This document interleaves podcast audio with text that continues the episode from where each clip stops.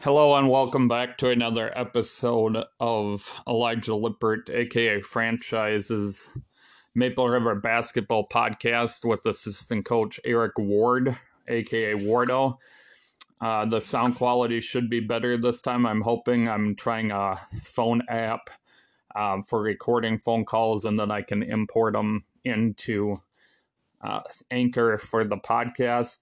I know at times we've had trouble hearing guests, so I'm hoping this app that was recommended to me will sound better. So I'll get him dialed up here. All right, thanks again for listening to Maple River Basketball Podcast with your host Elijah Lippert, aka Franchise. Thanks again to Wardo for coming on and talking Maple River basketball.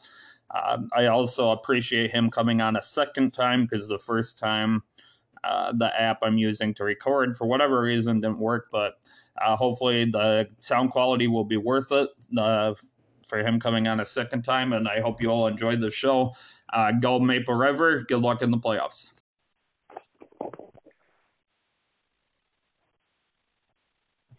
All right, so let's try this again here. So, back on December 1st, 1989 was the first Maple River home game in this gym. The last one, of course, will come tomorrow night to start the playoffs against Medford. You probably have several good memories, like most of us that have played there or coached there or been managers there, etc. But what was a favorite memory for you, maybe as a fan, as a player, and as a coach? Yeah. There's been a lot of good games there. I would say as a fan, 1992 sticks out for multiple reasons. They won the state championship that year, but then their only loss came to the Epps Roosevelt, and it was at home. We got out of school 3 o'clock or so, and the line to get in for the 7 o'clock game, you know, P Squad of Friday at 5:30, whatever it was down past Maple Mart. So we had never seen anything like that before. And then as a player, it was probably the jug game my senior year. It was also parents' night that night, so that was the biggest home crowd I played in front of. And we won that game at the buzzer on a steal and a layup to win the jug game my senior year. And then as a coach, there's been a couple. We've won a couple of our Hardwood Classics. We beat Minnehaha Academy back in the day to win our Hardwood Classic. Jalen Suggs was a 7th grader that year. He was on the all-tournament team, and you know, as you know, he plays for Orlando Magic. This year's jug game was as full as I've seen that gym in the last 5, 6, 7, 8 years, so that was fun.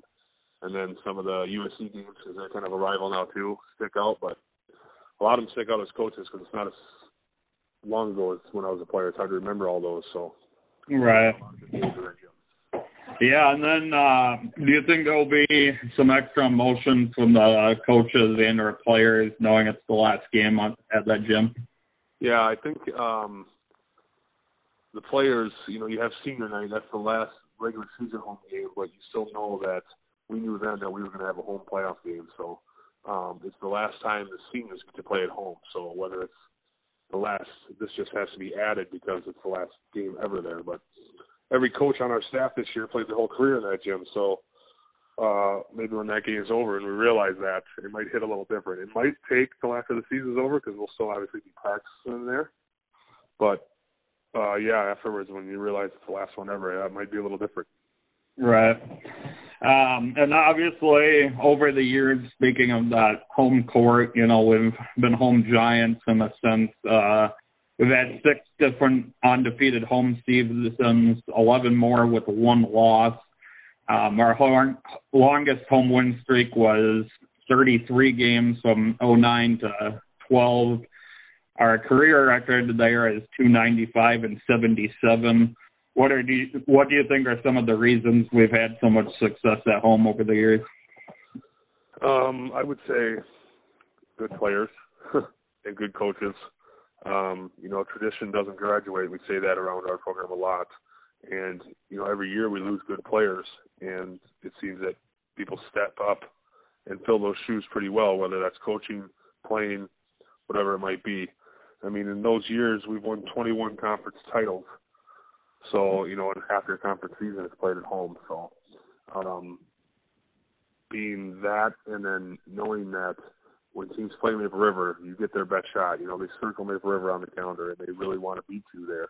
So to have that home record, knowing that you're getting just about everybody's best shot every night, is actually very impressive. Yeah, for sure. And then you guys got the #1 seed.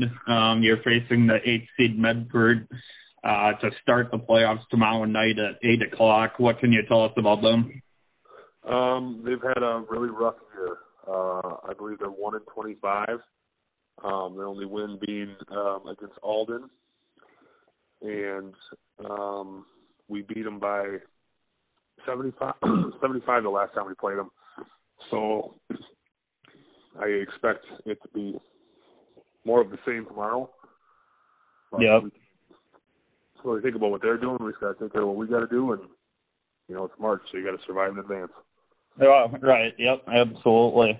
And who is the top seed on the other side that you'd potentially face for the championship? Right. Glencoe Silverlake is on the other side. I believe they're 19-7. Okay. They're the 1 seed over there, and then of course on our side we're the 1.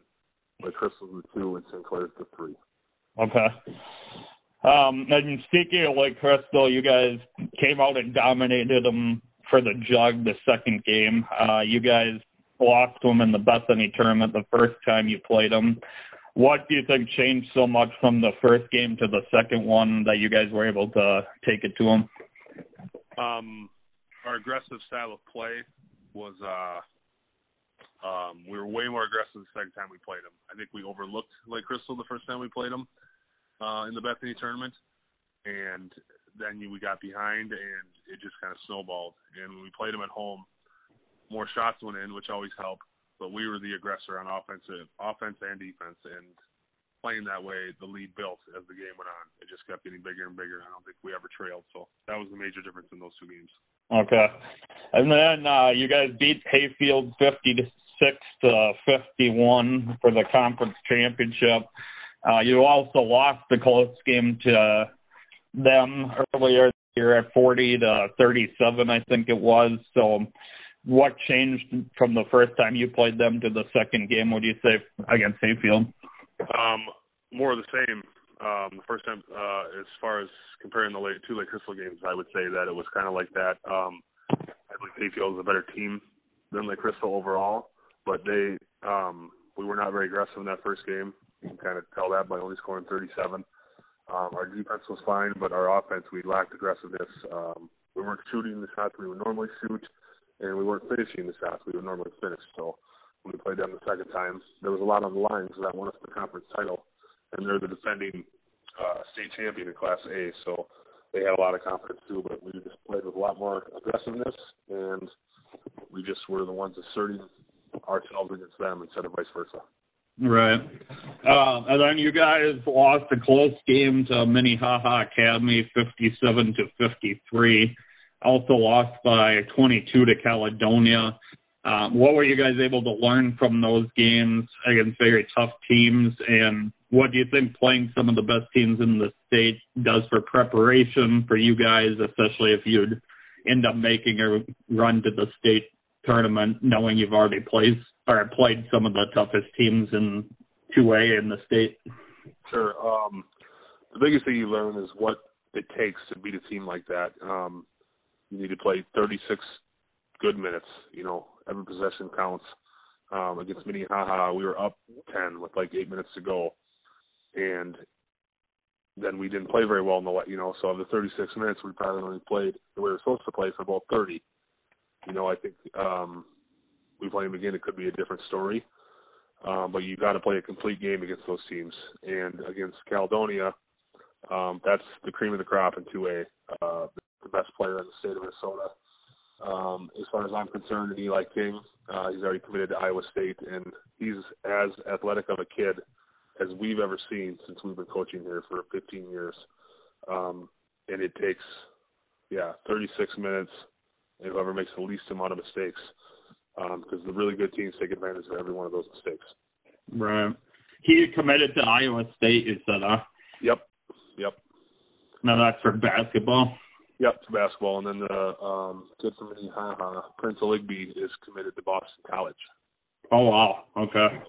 So yeah, you guys not only have faced a couple of good teams, but a couple good players that are going to pretty big schools next year. Yep, I would say when it comes to Mr. Basketball for this year, it will be they're right neck and neck with each other. I think it should be Eli King, but they're both going to get plenty of votes. Right. All right. Sounds good. Well, thanks again, Wardo. Thanks for doing it a second time as well. Hopefully it'll work this time. I think it should. So, and good luck tomorrow night as well to start the playoffs, and we'll keep in touch as the playoffs go on. Sounds good. Thanks. Yep, thanks. Bye.